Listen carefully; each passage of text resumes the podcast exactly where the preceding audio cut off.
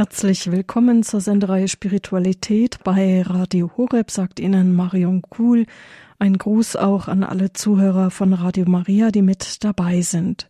Desiderio desideravi, brannte nicht unser Herz. Das ist der Titel unserer Sendung heute in einem zweiten Teil mit Professor Dr. Marco Benini vom Lehrstuhl für Liturgiewissenschaft der Theologischen Fakultät Trier und vom Liturgischen Institut dort.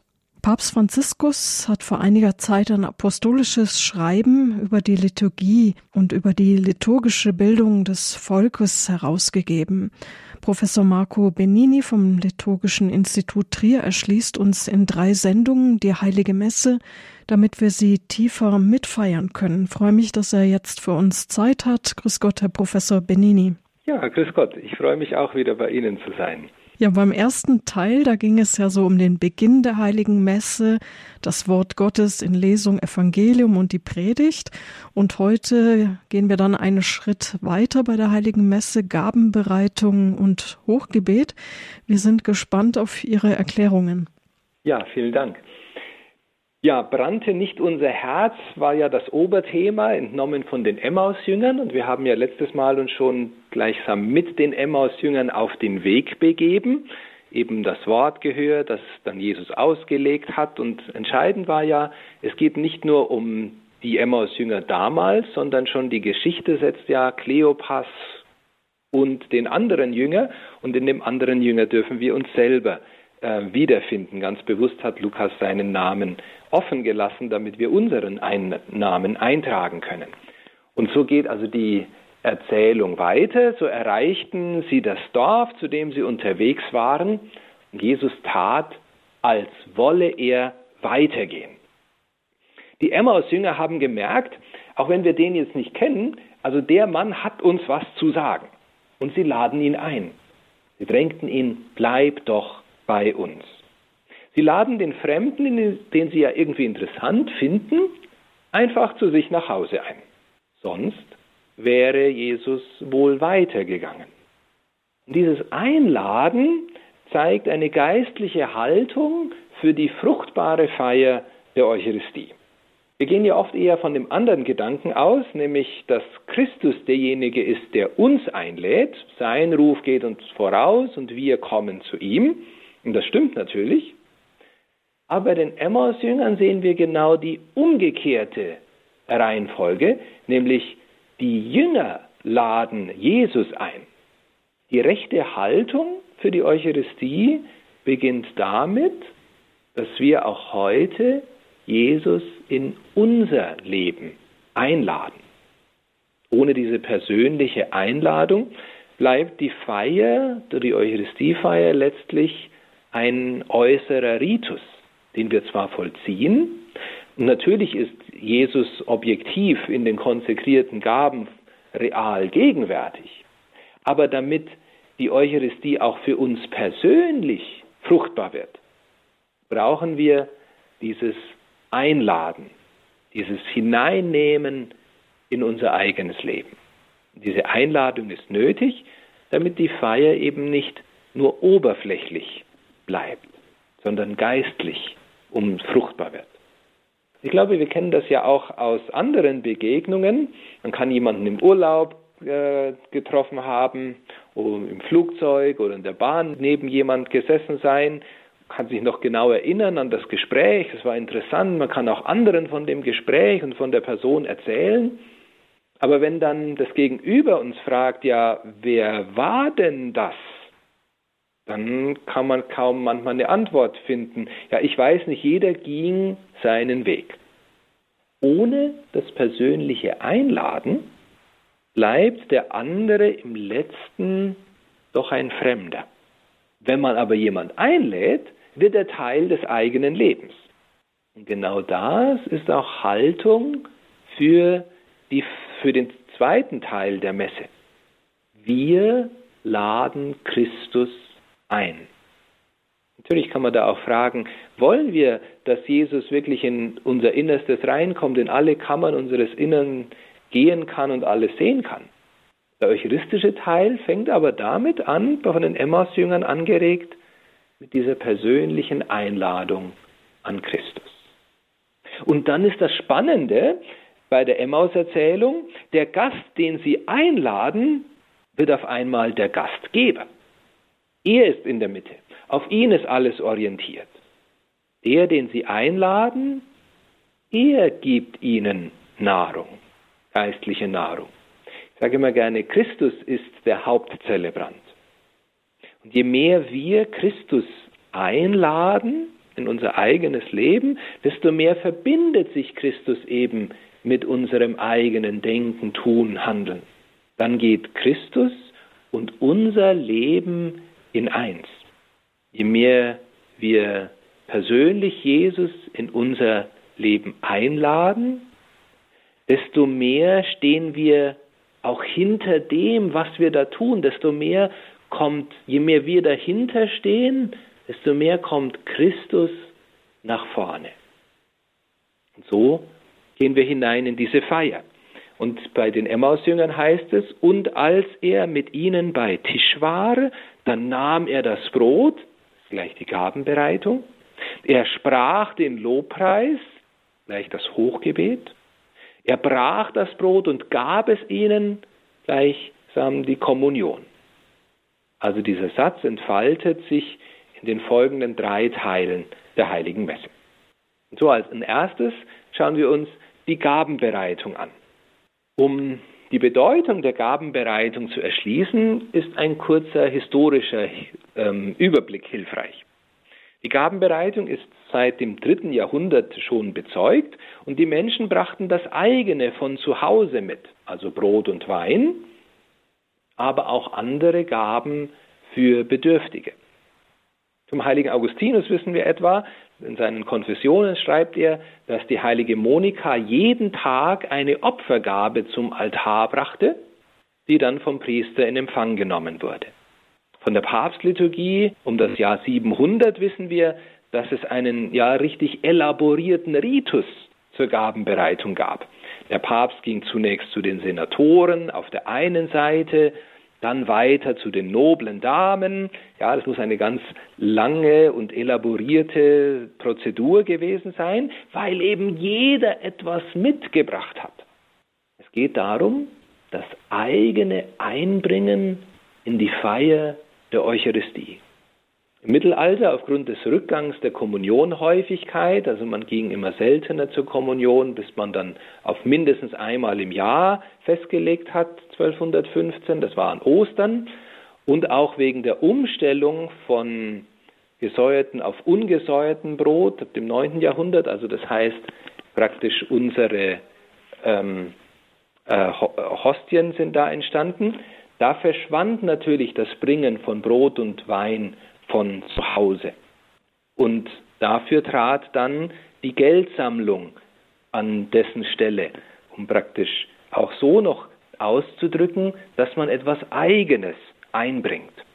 Und umso mehr jetzt, wo nach der Liturgiereform auch die Gabenprozession wieder belebt worden ist, wird dieser Sinn von Gabenbereitung vielleicht nochmal klarer, nämlich es geht darum, das eigene Leben einzubringen. Die Grundordnung des römischen Messbuchs hebt die Gabenprozession in ihrer, Zitat, Aussagekraft und ihrer geistlichen Bedeutung hervor. Es geht also mehr als dass einfach Brot und Wein von den Gläubigen zum Altar gebracht werden. Diese äußere Haltung, dieses äußere Hinbringen drückt aus, was wir auch innerlich vollziehen. Wir bringen bei der Gabenbereitung uns selber dar. Das eigene Leben, wie es im Gebet heißt, die Frucht der Erde und der menschlichen Arbeit. Also das, was wir Tag für Tag tun, das legen wir in die Schale mit hinein und bringen es so zum Herrn, zum Altar, damit der Herr es wandeln kann. Dieses Hinbringen der Gaben ist auch Ausdruck des, der inneren Selbsthingabe an Christus.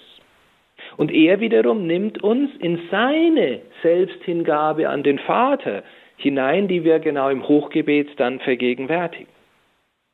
Brot und Wein sind an sich schon Ausdruck dessen, was da passiert. Denn sie sind, man kann sagen, ein Ergebnis eines Osterprozesses. Weizenkorn stirbt in der Erde und geht auf.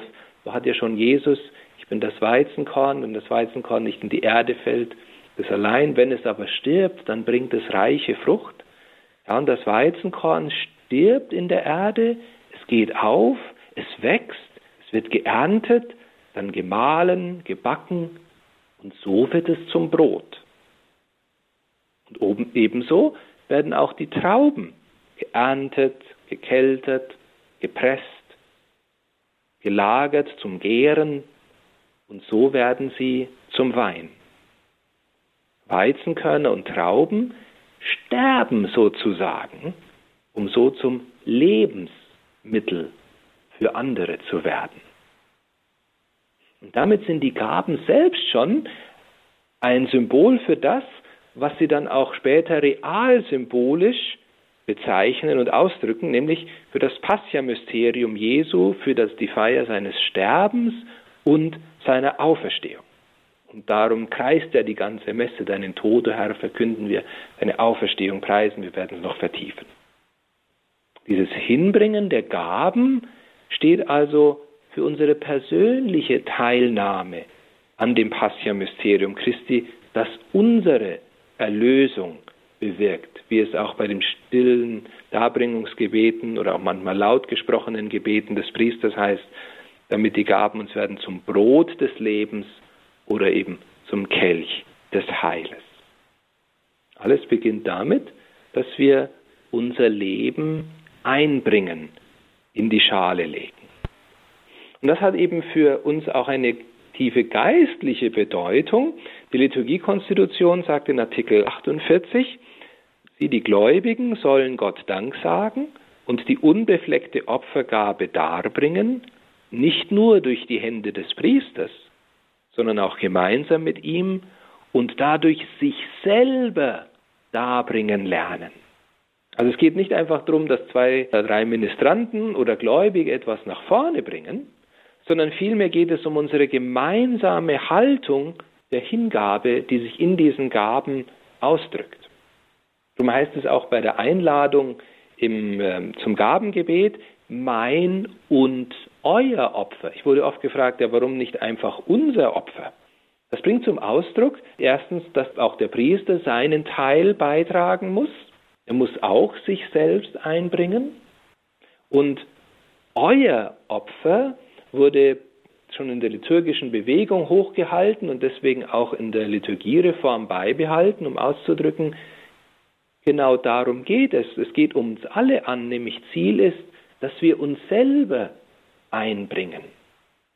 Diejenigen, die die Gaben nach vorne bringen, repräsentieren damit die ganze Gemeinde, repräsentieren damit jeden Einzelnen. Und was sie äußerlich tun, das darf jeder von uns auch innerlich mit vollziehen und selber zu bringen. In den USA, wo ich ja drei Jahre leben durfte, habe ich in vielen Gemeinden gesehen, dass die Gabenprozession sogar in der Werktagsmesse praktiziert worden ist, ganz selbstverständlich. Und mancherorts gab es sogar den Brauch, dass diejenigen, die die Messintention äh, aufgegeben haben, eben bewusst die Gaben nach vorne bringen und damit auch ihre Intention zum Altar bringen. Die Gabenbereitung oder die Gabenprozession, das Hinbringen der Gaben ist freilich nicht isoliert, denn es gibt nämlich zwei Prozessionen, auch also die Gabenprozession und genauso auch die Prozession zur Kommunion, den Kommuniongang. Und beide gehören zusammen. Die erste Prozession ist die Gabenprozession. Wir bringen die Gaben zum Altar. Und die zweite ist die Kommunionprozession. Also wir gehen nach vorne, um genau diese Gaben, die aber dann verwandelt worden sind, zurückzubekommen, um Leib oder Leib und Blut Christi zu empfangen. Also wir bringen, um dann zu empfangen. Josef Andreas Jungmann hat das einmal wunderschön ausgedrückt, gesagt, die himmlische Gabe hat einen irdischen Anfang. himmlische Gabe, die Kommunion, hat einen irdischen Anfang. Die Eucharistie beginnt mit dem, was wir bei der Gabenbereitung einbringen, damit es gewandelt wird. Also das heißt, mit unserem Leben, mit den Aufgaben, die wir haben, dem Tun, den Mühen, die Menschen, die uns wichtig sind, für die wir verantwortlich sind, all das legen wir in die Hostienschale, damit der Herr es wandeln kann. Gehen wir noch einen Schritt weiter. Wozu bringen wir unser Leben ein? Beim Vermischen von äh, Wein und Wasser spricht der Diakon oder Priester, wie sich das Wasser mit dem Wein verbindet zu heiligem Zeichen, so lasst uns dieser Kelch teilhaben an der Gottheit Christi, der unsere menschliche Natur angenommen hat. Und das ist letztlich das Ziel der Gabenbereitung, dass wir teilhaben an der Gottheit Christi. Sozusagen unsere Vergöttlichung ist das Ziel. Dass uns die Eucharistie wirklich Brot des Lebens, Kelch des Heiles wird. Übrigens ist die Vermischung schon sehr ursprünglich. Äh, bereits Cyprian, also im dritten Jahrhundert, Bischof Cyprian äh, etwa, hat das als Symbol für die untrennbare Einheit von Christus, also Wein, und Menschen im Wasser gedeutet. Wie Wein und Wasser sich im Kelch verbinden, so sollen wir Menschen teilhaben an der Gottheit Christi. Übrigens stammt das Begleitwort, das wir da täglich haben, war aus dem Tagesgebet von Weihnachten, Messe vom Tag, wo genau das, also schon ein ganz altes Wort ist. Deswegen lass uns dann der Gottheit Christi teilnehmen, der unsere Menschennatur angenommen hat. Da sieht man noch praktisch das Weihnachtliche darin. Und wie man den Wein und das Wasser nicht mehr trennen kann, so kann man in Jesus nicht seine Gottheit und Menschheit trennen. Und idealerweise können wir auch sagen, durch die Kommunion vollzieht sich diese Einheit dann auch ganz persönlich bei uns. Ziel, vergöttlicht zu werden. Ist uns vielleicht nicht ganz so bewusst, aber eigentlich sagt es uns jede Gabenbereitung. Diese Intention drückt sich auch bei den Gabengebeten aus. Sie bitten um einen Austausch und haben, wenn Sie so wollen, eine doppelte Dynamik. Einerseits auf Gott hin, er möge die Gaben annehmen, dass sie uns selbst zu einer Gabe mache, die ihr wohlgefällt, heißt es in einem Gebet. Hier sieht man auch dieses sich selbst einbringen. Brot und Wein, ja alles, was wir in die Schale legen, sind Zeichen unserer Hingabe, heißt es. Und andererseits bitten wir da auch für uns, dass wir von Gott empfangen dürfen. Die Gaben seien uns eine Quelle des Lebens für uns alle. Die Gabengebete erbitten Freude, das ist ganz besonders in der Osterzeit präsent, aber auch Frieden, Einheit, Kraft für ein christliches Leben, Vergebung, Erlösung, ewiges Leben. Wenn man so die, die Gebete durchblättert, merkt man eine ganze Reihe Gebeten. Wir bringen, was wir bringen zu Gott und womit er uns beschenkt. Ich glaube, darum geht es. Wir bringen unsere Gaben zu Gott und er beschenkt uns.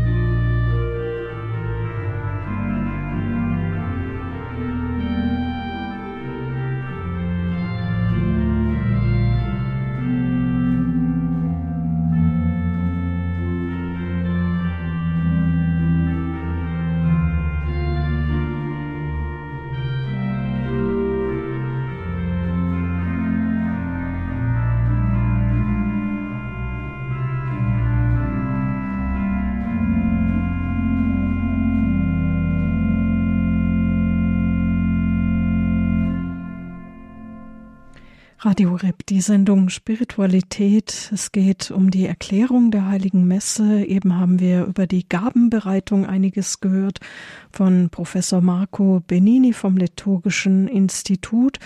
Und jetzt geht's dann gleich weiter mit dem Abschnitt über das Hochgebet. Als er mit ihnen bei Tisch war, nahm er das Brot, das haben wir bisher bedacht, nämlich die Gabenbereitung, und dann führt es fort, und er sprach den Lobpreis, das Hochgebet. Hochgebet möchte ich anschauen unter der Perspektive mein Leben und die Gegenwart Christi. Und dabei möchte ich den Fokus auf die Teilnahme am eucharistischen Hochgebet legen, denn manchmal geht es ja so, dass man dadurch, dass ja die Texte immer dieselben sind, dass es zum einen im Ohr rein, zum anderen wieder rausgeht und man vielleicht gar nicht so den Reichtum wahrnimmt, der in diesen Texten drinsteckt, ja die ganze Dynamik, die auch darin drinsteckt. Deswegen wollen wir uns dieses Hochgebet äh, genauer ansehen unter dieser Perspektive des Teilnehmens. Das heißt, wir gehen nur als Überblick, wir werden teilnehmen, überlegen am Lobpreis Christi. Ja, er sprach den Lobpreis, heißt es bei den Emmaus-Jüngern. Genau dieser Lobpreis, Sie an die wir preisen dich mit der Präfation und Doxologie am Schluss. Ein anderer Aspekt, Hochgebet heißt, wir nehmen teil an der Wandlung, an der Transubstantiation. Wir nehmen teil an der Hingabe und Auferstehung Jesu Christi. Wir nehmen teil am Empfang des Geistes. Und ein letzter Aspekt, wir nehmen teil am Gebet der Kirche bin überzeugt, es lohnt sich genauer dorthin zu sehen. Fangen wir damit an mit dem Teilnehmen am Lobpreis Christi. Der Lobpreis prägt das ganze Hochgebet von Anfang bis zum Ende. Beginnend mit der Präfation, da heißt es ja, wir danken, wir preisen, wir loben. Und das Ganze setzt sich dann fort, auch in den eucharistischen Hochgebeten.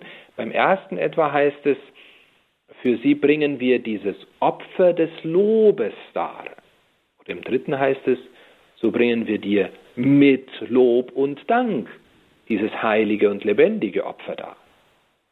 Noch stärker ist es im vierten Hochgebet, gib, dass alle, die Anteil erhalten an dem einen Brot und dem einen Kelch, ein Leib werden im Heiligen Geist, eine lebendige Opfergabe in Christus zum Lob deiner Herrlichkeit.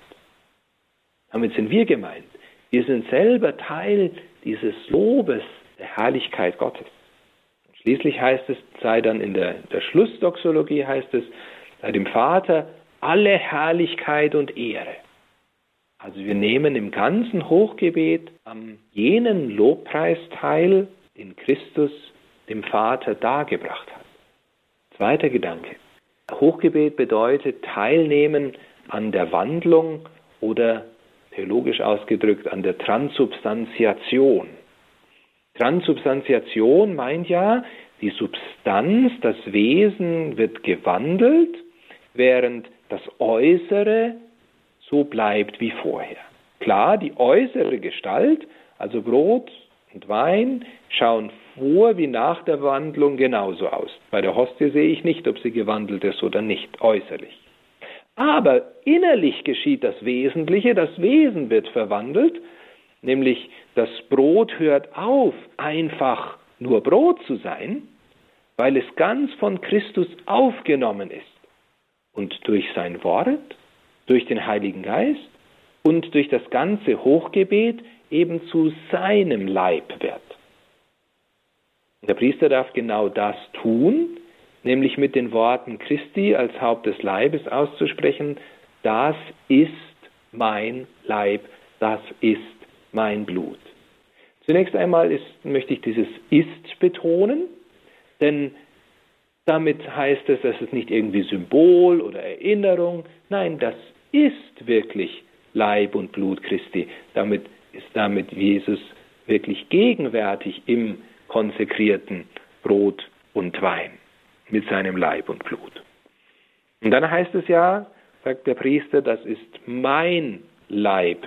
Und da ist natürlich zunächst mal eine klare Differenz, denn es meint ja nicht mein eigener Leib, sondern vielmehr ähm, verleiht der Priester Christus gleichsam die Stimme, denn Christus ist es ja, der seinen Leib und sein Blut gegenwärtig setzt. Also zunächst ist da eine Differenz drin.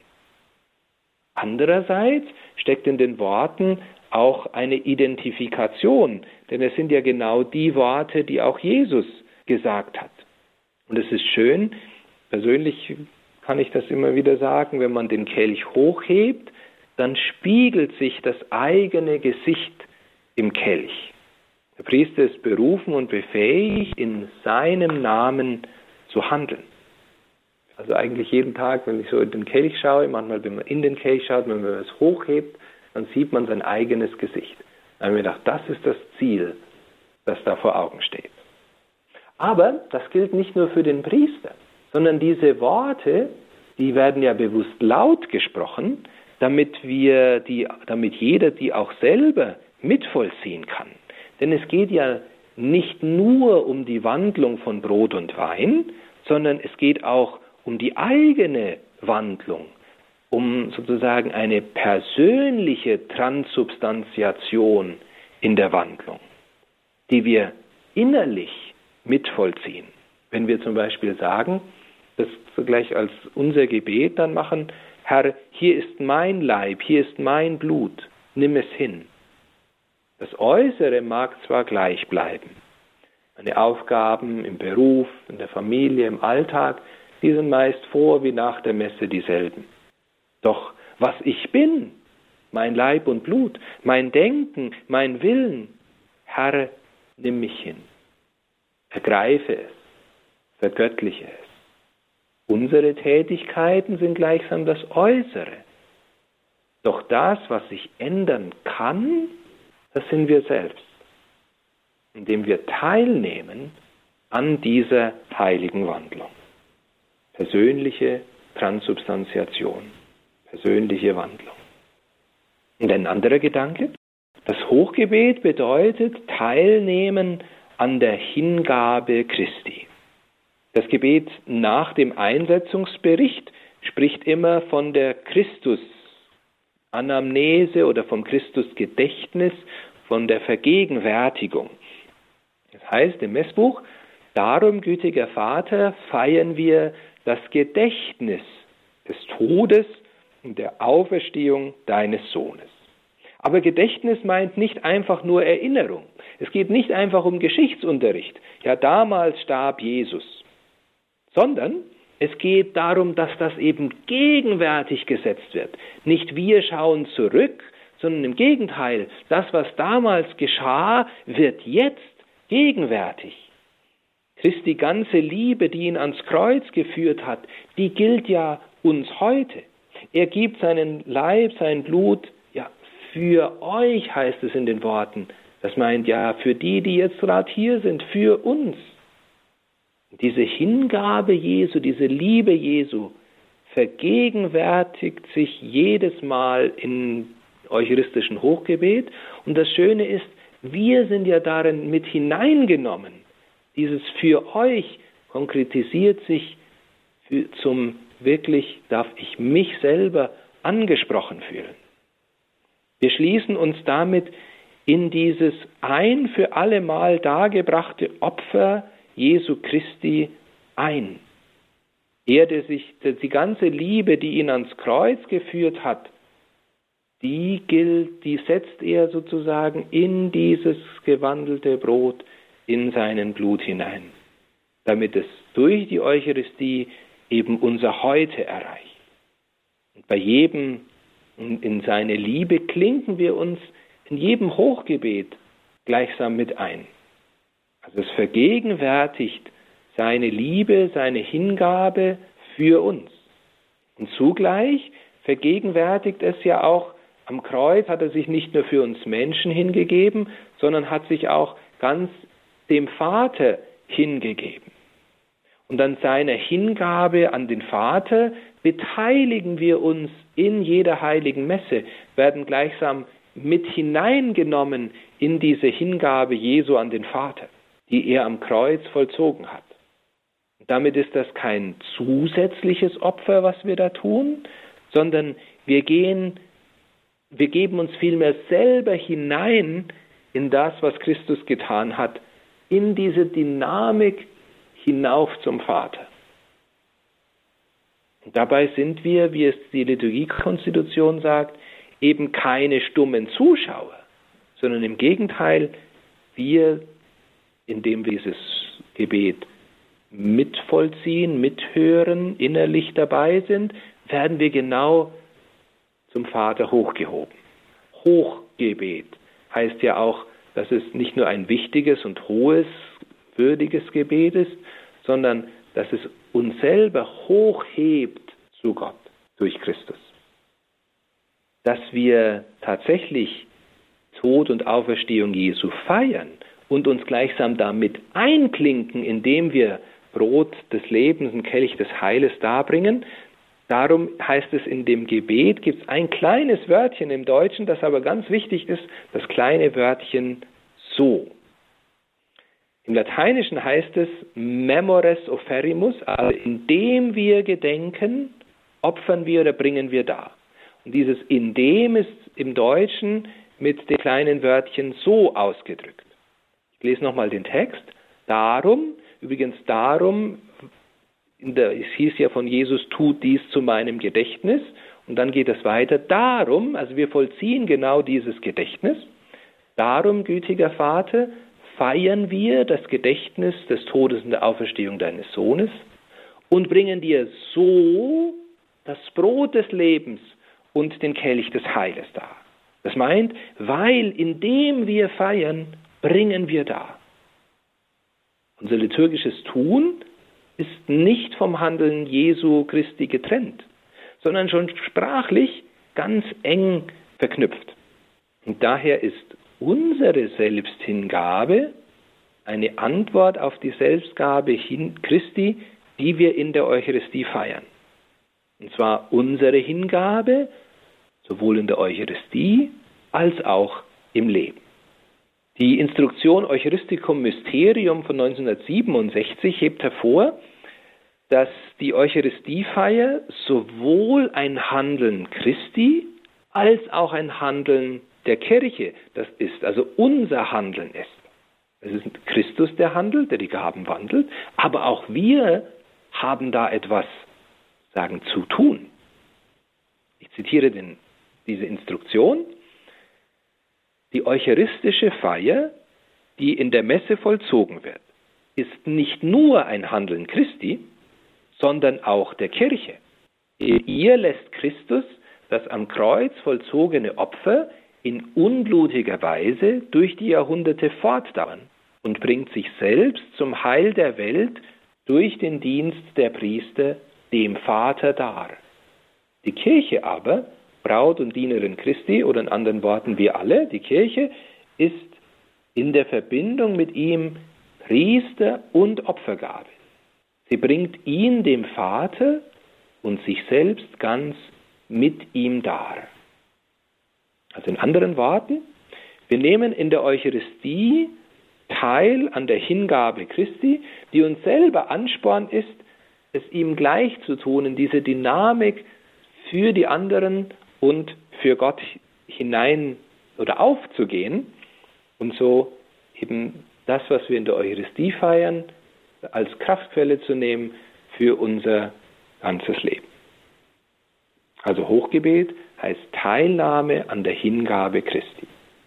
Aber natürlich nicht nur die Hingabe, sondern auch die Auferstehung. Hochgebet heißt, wir nehmen teil an der Auferstehung Jesu Christi. Denn Tod und Auferstehung gehen immer zusammen. Die Eucharistie vergegenwärtigt ja den Auferstandenen, den lebendigen Christus. Wie bei den Emmaus-Jüngern. Da ist ja der Auferstandene mit ihnen gegangen. Er hat das Brot gebrochen. Und damit ist es nicht nur, wird nicht nur Vergangenes Gegenwart, sondern letztlich spielt hier auch schon die Zukunft hinein, nämlich die ewige Vollendung, die eschatologische Gemeinschaft, das Hochzeitsmahl des Lammes, werden sehr später selig, die zum Hochzeitsmahl des Lammes geladen sind, auch nochmal hören, oder seht das Lamm Gottes, Das heißt, hier ist der Auferstandene schon da und die Gemeinschaft, die wir jetzt haben, ist wie ein Vorgeschmack dessen, was wir im Himmel in ganzer Fülle haben werden. Es geht hier also auch, dass der Auferstandene gegenwärtig wird. Und darum sagen wir ja auch immer ähm, nach dem Einsetzungsbericht, deinen Tod, o oh Herr, verkünden wir und deine Auferstehung preisen wir, bis du kommst in Herrlichkeit. Wir sind ausgespannt auf das Große, auf die Vollendung, auf die Herrlichkeit im Himmel, auf das Fest für immer. Das mag jetzt vielleicht ein bisschen viel theologische Erklärung gewesen sein, dazu ein bisschen noch eine kleine Anekdote. Als ich ähm, Kaplan in Neumarkt war, bin ich immer zu einem Ruhestandspfarrer gegangen. Der hatte immer Zeit, das war immer sehr praktisch. Und einmal war ich, war ich auch noch an einem Gründonnerstag bei ihm zur Beichte und da hat er mir ein Beichtbildchen mitgegeben. Und das war ganz besonderer Art, nämlich das war das letzte Abendmahl, eben passend zum Gründonnerstag. Aber das war ein Foto eines Mosaiks des, der Kapelle des ehemaligen Knabenseminars in Eichstätt. Und das sieht man also in der Mitte, das ist ein großes Mosaik, das sieht man bis heute noch. Äh, also in der Mitte oben Christus und dann rechts und links sind die Apostel und vor Christus, er sitzt sozusagen an der Stirnseite des Tisches und dieser Tisch verlängert sich nach vorne zum Betrachter hin, rechts und links die Apostel und sozusagen die Stirnseite auf der einen Seite Christus und auf der anderen Seite, die ist sozusagen noch frei.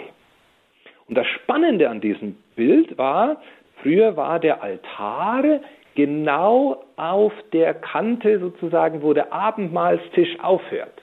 Also im Bild war das der Abendmahlstisch gemalt im Mosaik und dann kam sozusagen dreidimensional genau der Altar heraus.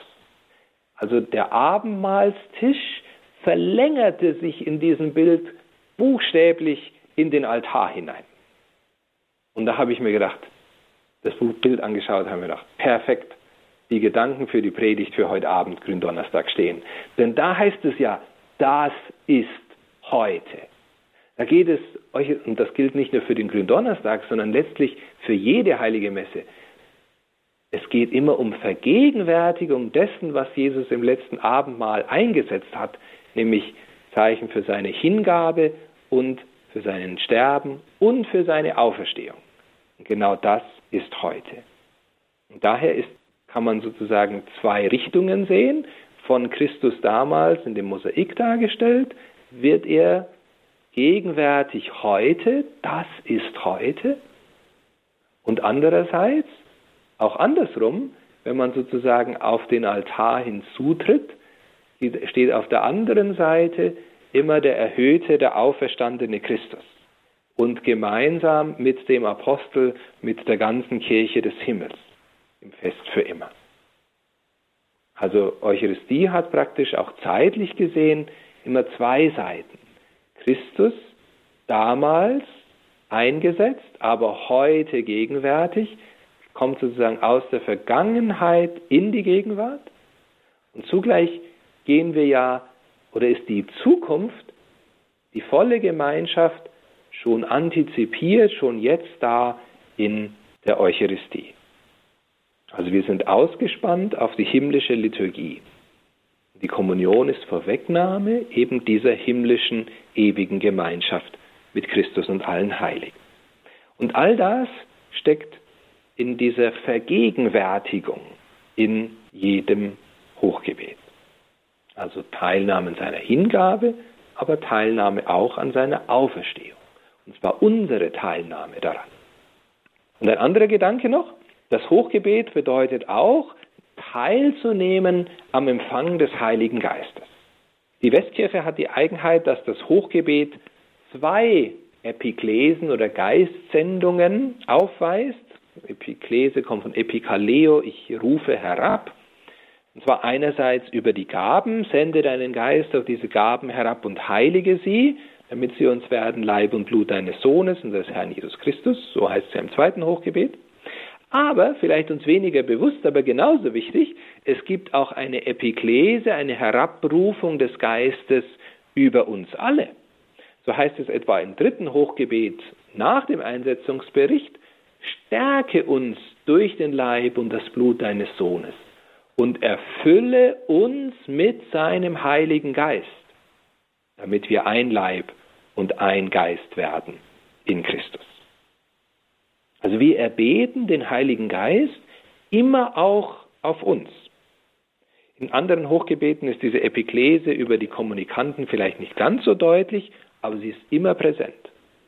Der Heilige Geist tut sich übrigens ganz leicht, Brot und Wein in Leib und Blut Christi zu wandeln. Da gibt es überhaupt keine Widerstände. Aber es ist viel härter, dass er uns wandelt.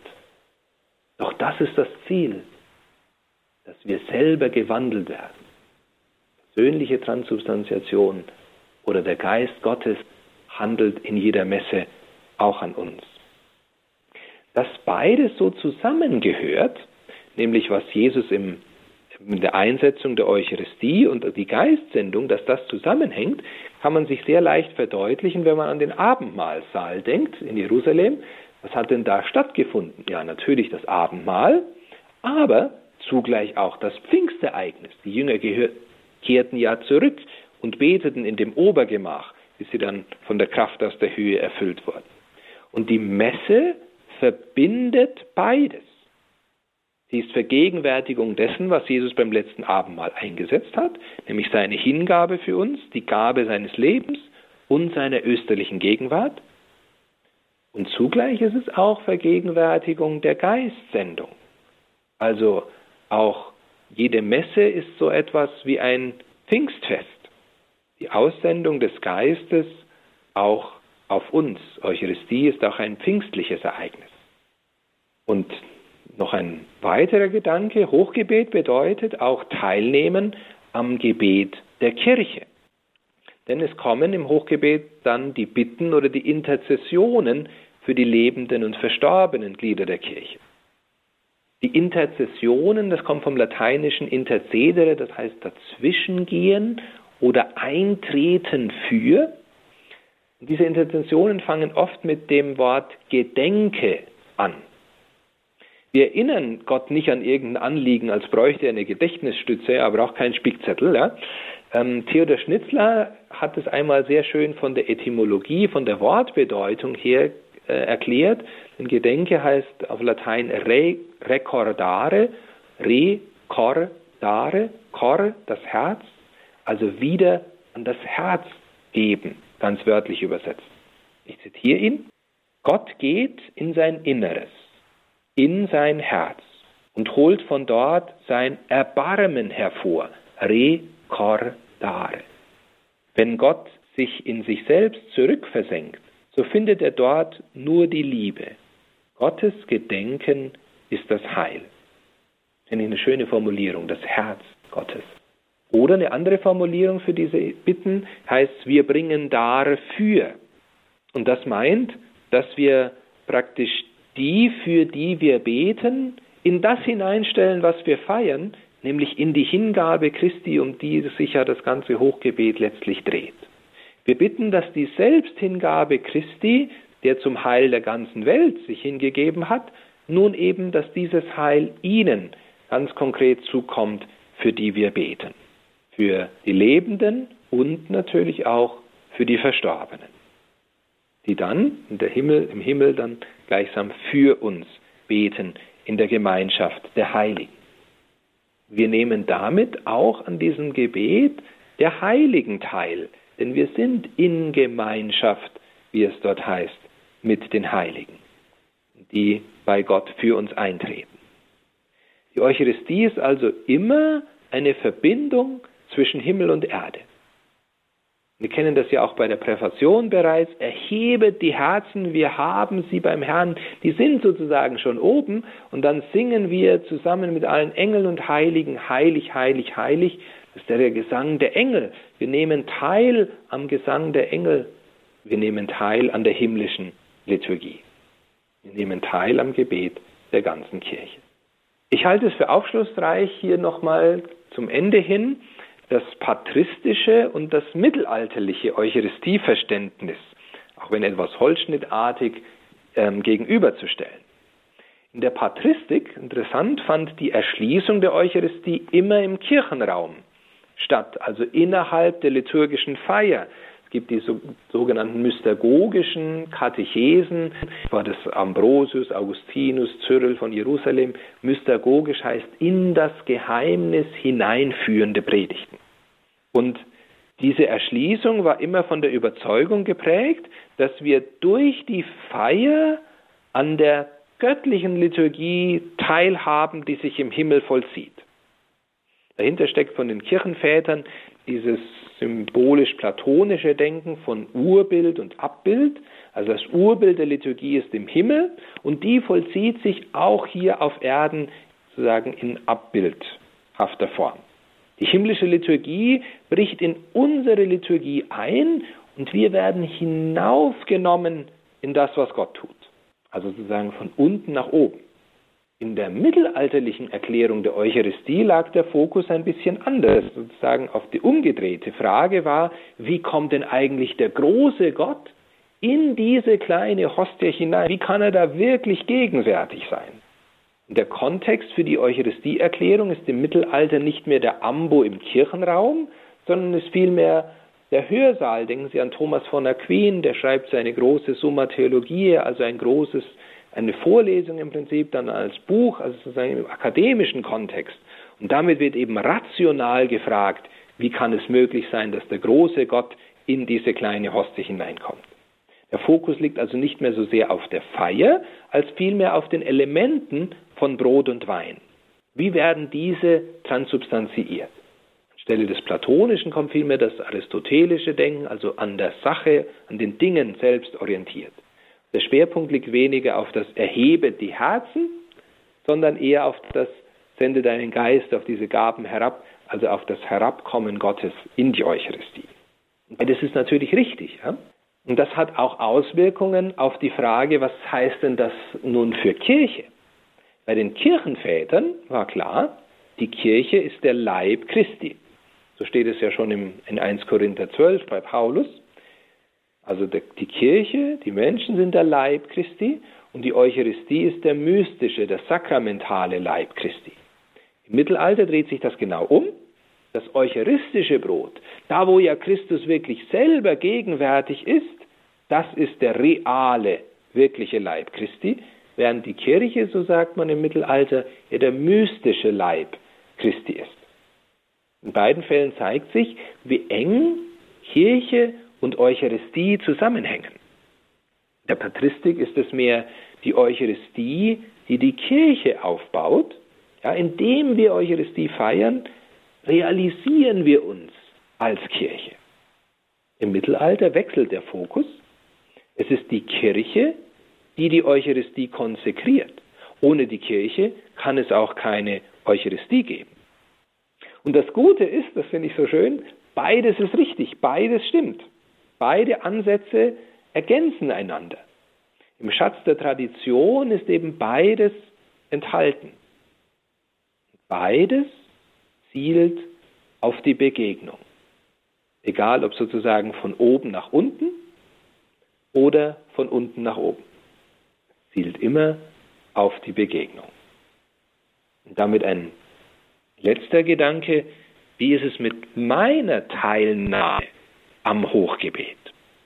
Papst Benedikt hat noch als Kardinal das Buch Der Geist der Liturgie geschrieben und da erklärt, dass die Kirchenväter das eucharistische Hochgebet sowohl als Oratio, also als Rede oder Gebet, als auch als Aktio, als Handlung bezeichnet haben. Die eigentliche Aktion, so schreibt er in der Liturgie, an der wir alle teilhaben sollen, ist das Handeln Gottes selbst. Es geht darum, dass letztlich der Unterschied zwischen der Actio Christi und der unseren aufgehoben werde, dass es nur eine Aktio gebe, die zugleich die seine und die unsrige ist. Die unsrige dadurch, dass wir mit ihm ein Leib und ein Geist geworden sind. Da steckt viel drin. Er ist der Herr, der handelt, der an uns handelt, der gegenwärtig wird, aber der uns gleichsam teilnehmen lässt an eben seinem Handeln, der an seiner Hingabe uns teilhaben lässt, die uns wiederum motiviert und Kraft gibt und sendet und Freude gibt für unser christliches Leben. Man merkt einem Priester an, ob er das Hochgebet nur liest oder selbst wirklich dabei betet.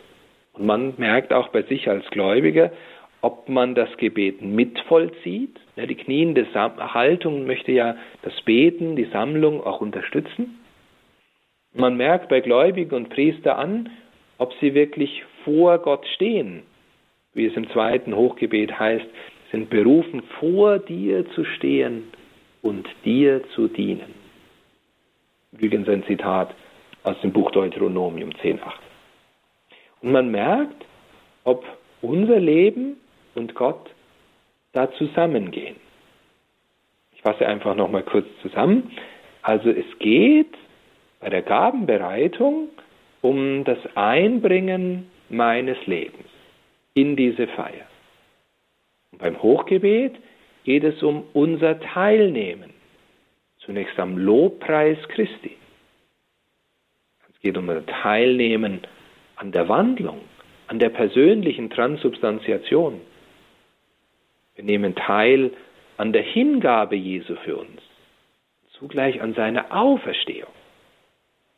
Wir nehmen teil am Empfang des Geistes, der Brot und Wein verwandelt, aber auch uns wandeln möchte. Wir nehmen teil am Gebet der Kirche. Kurz zusammengefasst, Gabenbereitung und Hochgebet, es geht um mein Leben und die Gegenwart Christi.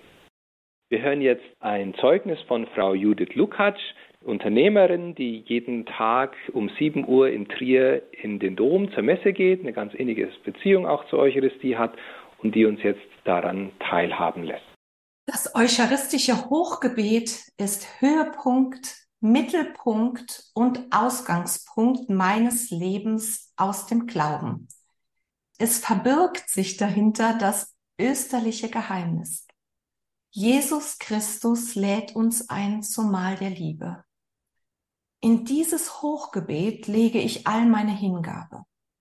In Wort und Handlung wirkt Gott selbst. Es ist ein hochheiliges Geschehen und es sprengt die irdischen Grenzen.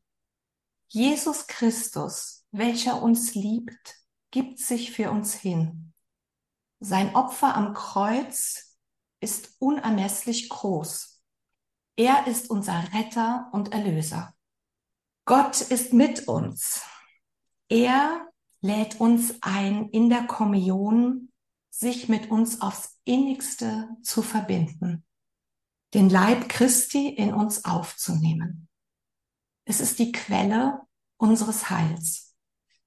Ich darf sagen, dass ich die Fülle meines Lebens darin sehe, in meinem Leben Gott mit dabei zu haben. Und das Wesen Gottes das ist die Liebe. Und in dieser hochheiligen Liebe gelingt es mir, ein anderer Mensch zu sein. Und ich darf sagen, dass ich Wandlung selbst erfahre und kann nur sagen, wie dankbar ich bin. Und ich sehe da auch meinen Anspruch und auch meine Herausforderung, mich selber einzusetzen und auch was zurückzugeben in die Gesellschaft, in mein Umfeld, in meine Familie. Ja, und die Kraft meines Glaubens, mein Gottvertrauen lässt mich jeden Tag meines Lebens Zuversicht schöpfen und mit Freude auf alles zu blicken und auch ich weiß, dass ich mich Gott verdanke. Er ist der Schöpfer, er, ist, er versorgt uns mit allem. Und ähm, ja, das kann ich zum Zeugnis sagen. Das war das Zeugnis von Judith Lukacs aus Trier. Vielen Dank dafür und vielen Dank, Herr Professor Benini, für diesen Vortrag, die Erschließung der Heiligen Messe. Wir nehmen das mit ins Gebet hinein und danke, dass Sie uns da tiefer eingeführt haben. Liebe Zuhörer, Sie können diesen Vortrag nachhören in der Mediathek von Radio Horeb. Wird er bald in Kürze sein unter www.horeb.org in der Mediathek Sendereihe Spiritualität.